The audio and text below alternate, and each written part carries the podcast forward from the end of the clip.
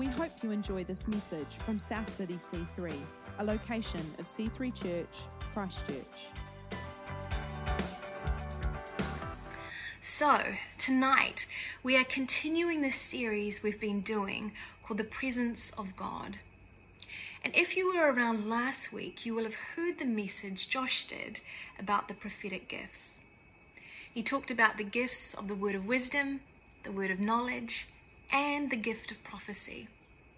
And while he focused on some of the internal process to using the prophetic gifts, I want to highlight tonight some of what it looks like for the prophetic gifts to externally operate in our community. But before we do that, let's take a moment to bow our heads and to pray. Father, we thank you that in your word it says that when we call on your name, you are near to us. So, Father, would you draw near to us as we gather together as a community online? Would we feel your presence, Father? Thank you, Jesus. Amen. When I was 22, I moved down to Christchurch on my own. One Sunday evening, I went along to check out a new church a guy who I had never met before came up to me and said that God had shown him a picture of me as the mother of his children, which would have been all good had this guy's name been Jared Fritwell. But this guy was not Jared. I remember feeling really creeped out and a little bit unsafe and also really disgusted that this guy, who I had never met before, was using the prophetic gifts as a way to manipulate me. He was trying to push his weird agenda on me and was using God so that I couldn't say no to him. I left church that night feeling really frustrated. Frustrated that the gift of prophecy had been abused in this way. Because up until this point, I had seen prophecy being used in incredibly beautiful and powerful ways.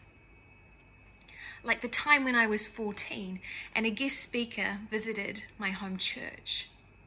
He asked to pray for me, and when he prayed, he said that on the day that your father walked out, God's heart was broken for you. I could recall that day vividly. Deep down, I had believed that God allowed that hurt to happen to me. But now, as a result of that one prophetic word, I saw that all along the way, God had been grieving with me. And you know what was amazing about that experience? My relationship with God flourished from that point onwards. The truth is that if you are in church for long enough, you are going to see both. The gift of prophecy being used in ways that are incredibly powerful and in ways that cause harm and create confusion. There is a healthy way to do prophecy, and there is an unhealthy way to do prophecy. And oftentimes, the best way to create a safe environment for us to grow in the prophetic gifts is to define healthy boundaries. And when we have healthy boundaries, I believe we will create a church where you can thrive in the prophetic gifts. And, church, we want to thrive. So, that being said, tonight I would like to explore a number of tips that I have found really helpful and that highlight some of the do's and some of the don't do's when it comes to receiving the prophetic gifts. And these are really important to highlight because there are a number of commonly seen misuses when it comes to the gift of prophecy. We won't be able to identify all of these, but I do want to highlight a few of them. Tip number one no dates, mates, and babies. So, what do I mean when I say no dates, mates, or babies? I've heard stories of people prophesying about this person marrying that person and that person marrying that person. Of all the prophetic hookups that I have heard of, I can't remember any that actually went somewhere. All of them proved to be wrong, and actually, they just weren't really helpful. There is a danger with this type of prophecy. And the reason it is dangerous is because people can begin to think that they are no longer responsible for the decisions that they make or for the spouses that they choose. And while God does sometimes speak very clearly and very directly to people, telling them to do certain things, the vast majority of the time, God allows us to make our own decisions. After all, a parent who was raising a child might dress that child for the first few years of their life. But they would probably see it as a failure of their parenting if that child still didn't know how to dress themselves at age 40. So, in the same way, making good choices is a sign of a child growing up in maturity God delights in seeing us mature in making good decisions. God wants us to take responsibility for our decisions. He wants us to relate to Him directly and to apply His wisdom to our lives. The other way I have seen the prophetic gifts misused is when someone has given a prophetic word that tells someone else that they are going to have a child. And that would be okay had that person actually had a child. But unfortunately, they were not able to have children. And so that word turned into something really painful for them. And they had to wrestle with a whole lot more disappointment because now they are wondering did I do something to upset God? Because I thought that this was God's will for my life.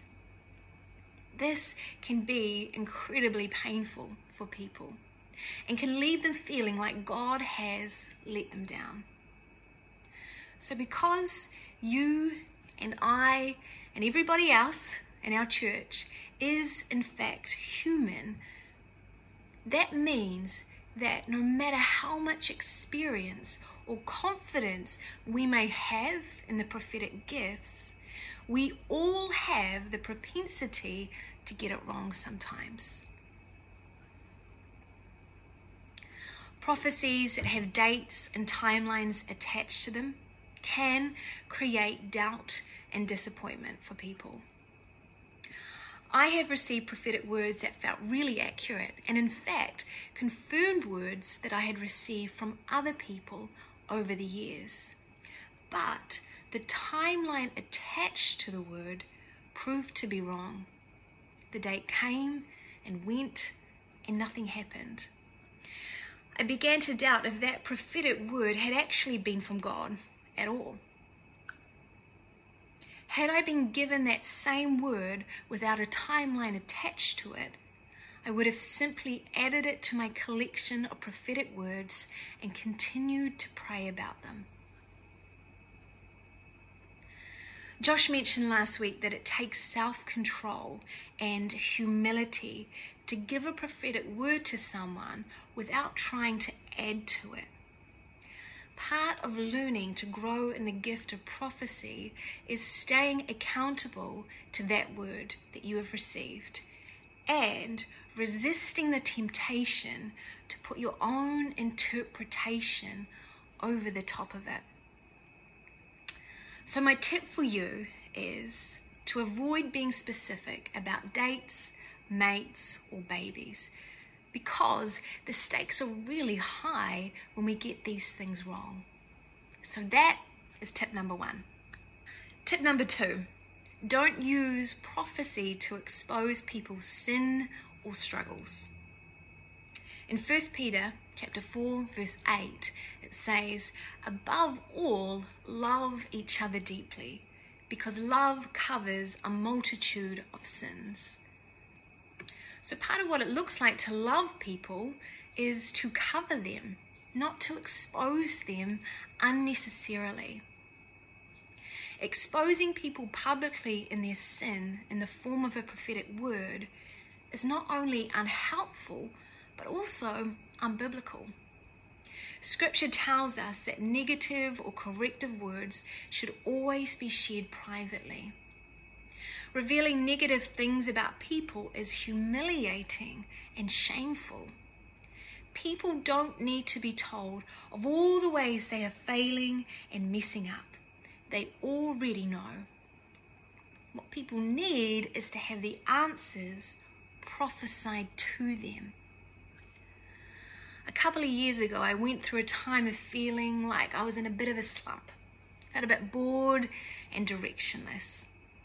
My life was full of responsibilities, but I just felt like I wasn't doing anything particularly purposeful in my life outside of my job of being a mum.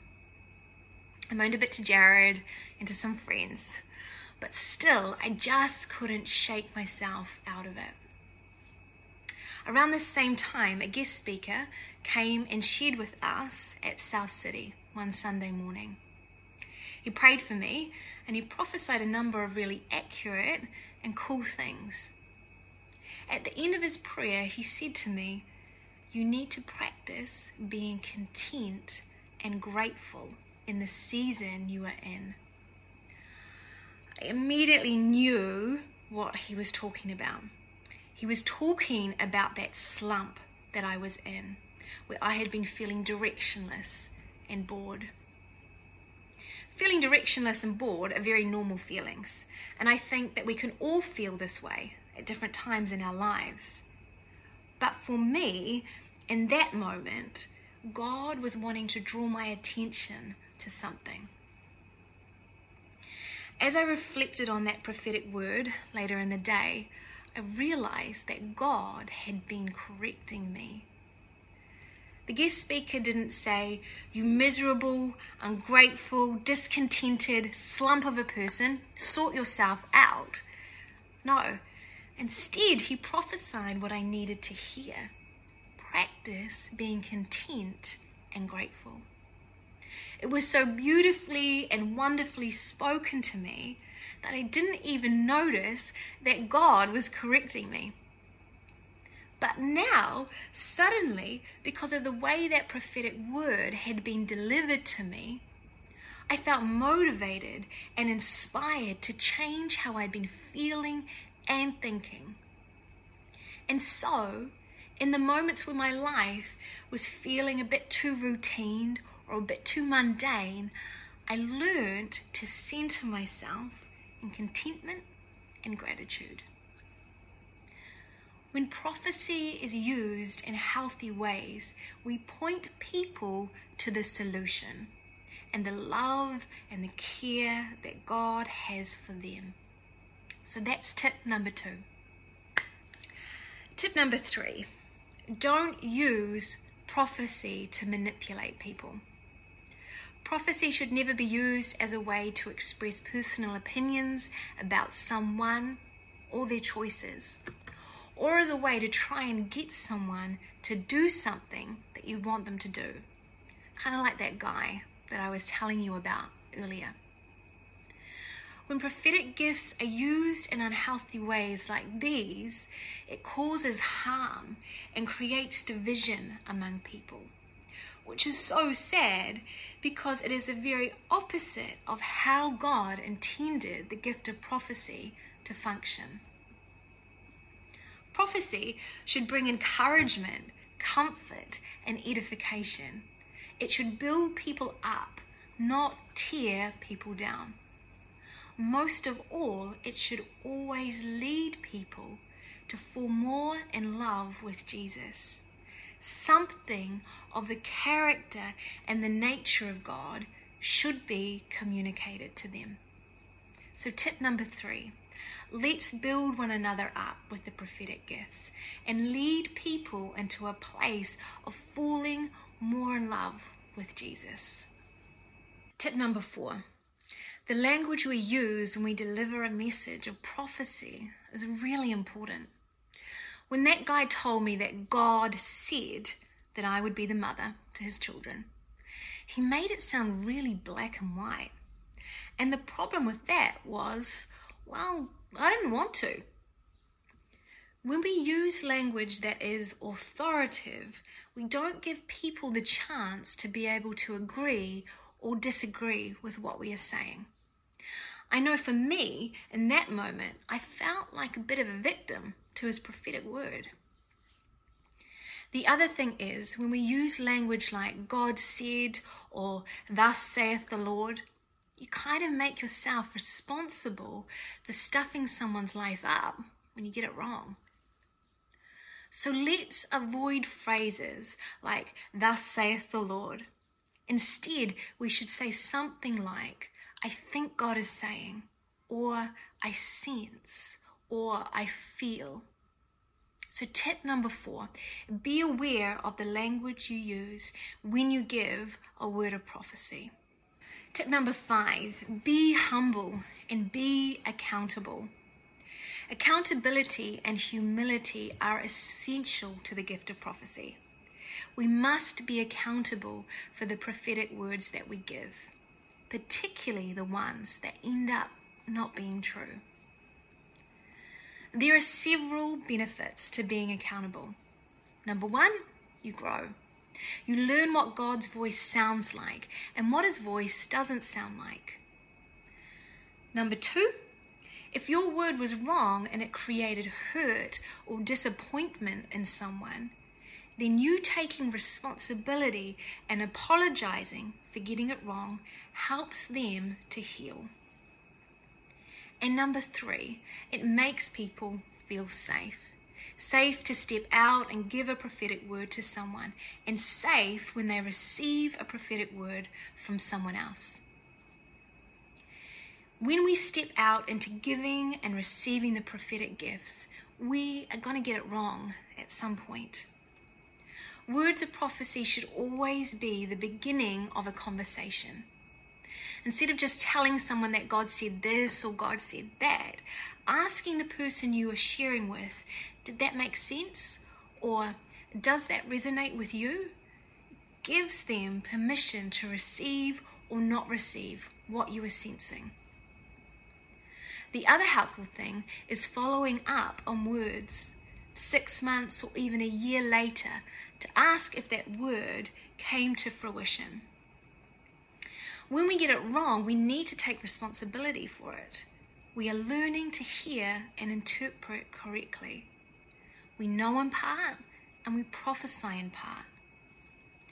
We must remain open to feedback and, when necessary, correction. When we are humble, we are teachable. And it is from this place that the prophetic gifts can flourish. So that's tip number five. Humility and accountability help us to grow and encourages us to take responsibility when we make mistakes. Tip number six receive prophetic words with care. The Bible encourages us to weigh up and test all prophetic words to see if they are from God. Just because someone gives you a prophetic word, it doesn't mean that you have to accept it. You have the power to accept or reject any prophetic words. Ask yourself Does this line up with God's nature and character as shown in Scripture? Does it give God glory? Is it in line with what I already feel the Spirit of God is speaking to me? Spend time praying about the word you've received. Ask God to give you the clarity and the understanding. Jesus is our great teacher, and he promises in John 16, verse 13, that he will guide us into all truth. So, as you weigh up a prophetic word that you've received, ask God to guide you in that process. Once you have tested that word, go back to the person who gave it to you and give them feedback. If you receive a word that you disagree with, you can and you should go back to the person and tell them. You can do this in a way that is firm but still treats the person with kindness and with love. You could say to them, Thanks, I'll go away and I'll pray about it. Or, I really appreciate you sharing that with me, but it's not a word that resonates with me at this time. Giving feedback to someone who has given you a word you disagree with can feel a little awkward, but it's really important that we do it. When a word is incorrect or damaging, people need to know. And we want to give people the opportunity to learn and to grow through the process. If you receive a prophetic word that you feel like, yes, this really resonates with me, this feels right, then go back to the person and tell them.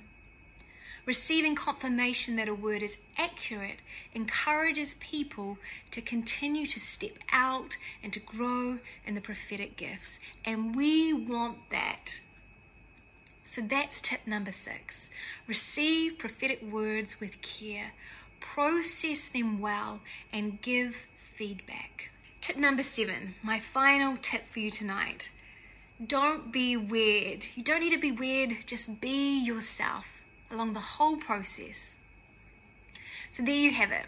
That's seven tips that I found really helpful and that highlight some of the do's and some of the don't do's when giving and receiving the prophetic gifts. And I believe that these tips are really important to highlight because there is a healthy way to do prophecy and there is an unhealthy way to do prophecy. And oftentimes, the best way to create safe environments for us to grow in the prophetic gifts is to define healthy boundaries. And when we feel safe, we can build a healthy culture around the prophetic gifts and we can see lives transformed, one encouraging word at a time. Amen. So feel free to continue doing what you're doing, sitting on the couch, lying on your bed. But can I invite you to pray with me as we close tonight? When we put these sorts of tips into practice, they can go a long way to creating that safe and healthy environment that we need to grow in the prophetic gifts. Maybe you're sitting there tonight, and for you, all of this talk of the prophetic gifts is really new.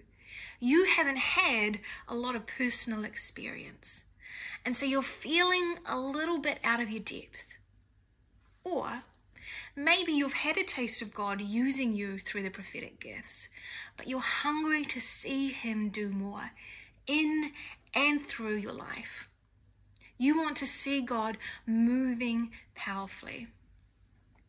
So, whether you're feeling new to this or you're hungry to see God move through the prophetic gifts, can I invite you to close your eyes now? And I'm going to pray for you. Father, we thank you that you have given us these great and wonderful gifts. We know that when the gift of prophecy is used in healthy ways, it is incredibly beautiful and powerful. We want to be a people and a community that desires to grow in all of the gifts that you have for us. So, Father, whether this is new for us or we are already on the journey of learning to grow in the prophetic gifts, would you come now by your Holy Spirit and lead us into experiencing you in greater and more powerful ways? In Jesus' name, amen. Wow, stay safe, whānau. May the peace of God be with you this week. Ka kite. Thanks for listening to this week's message. To learn more about our church, visit c3chch.org.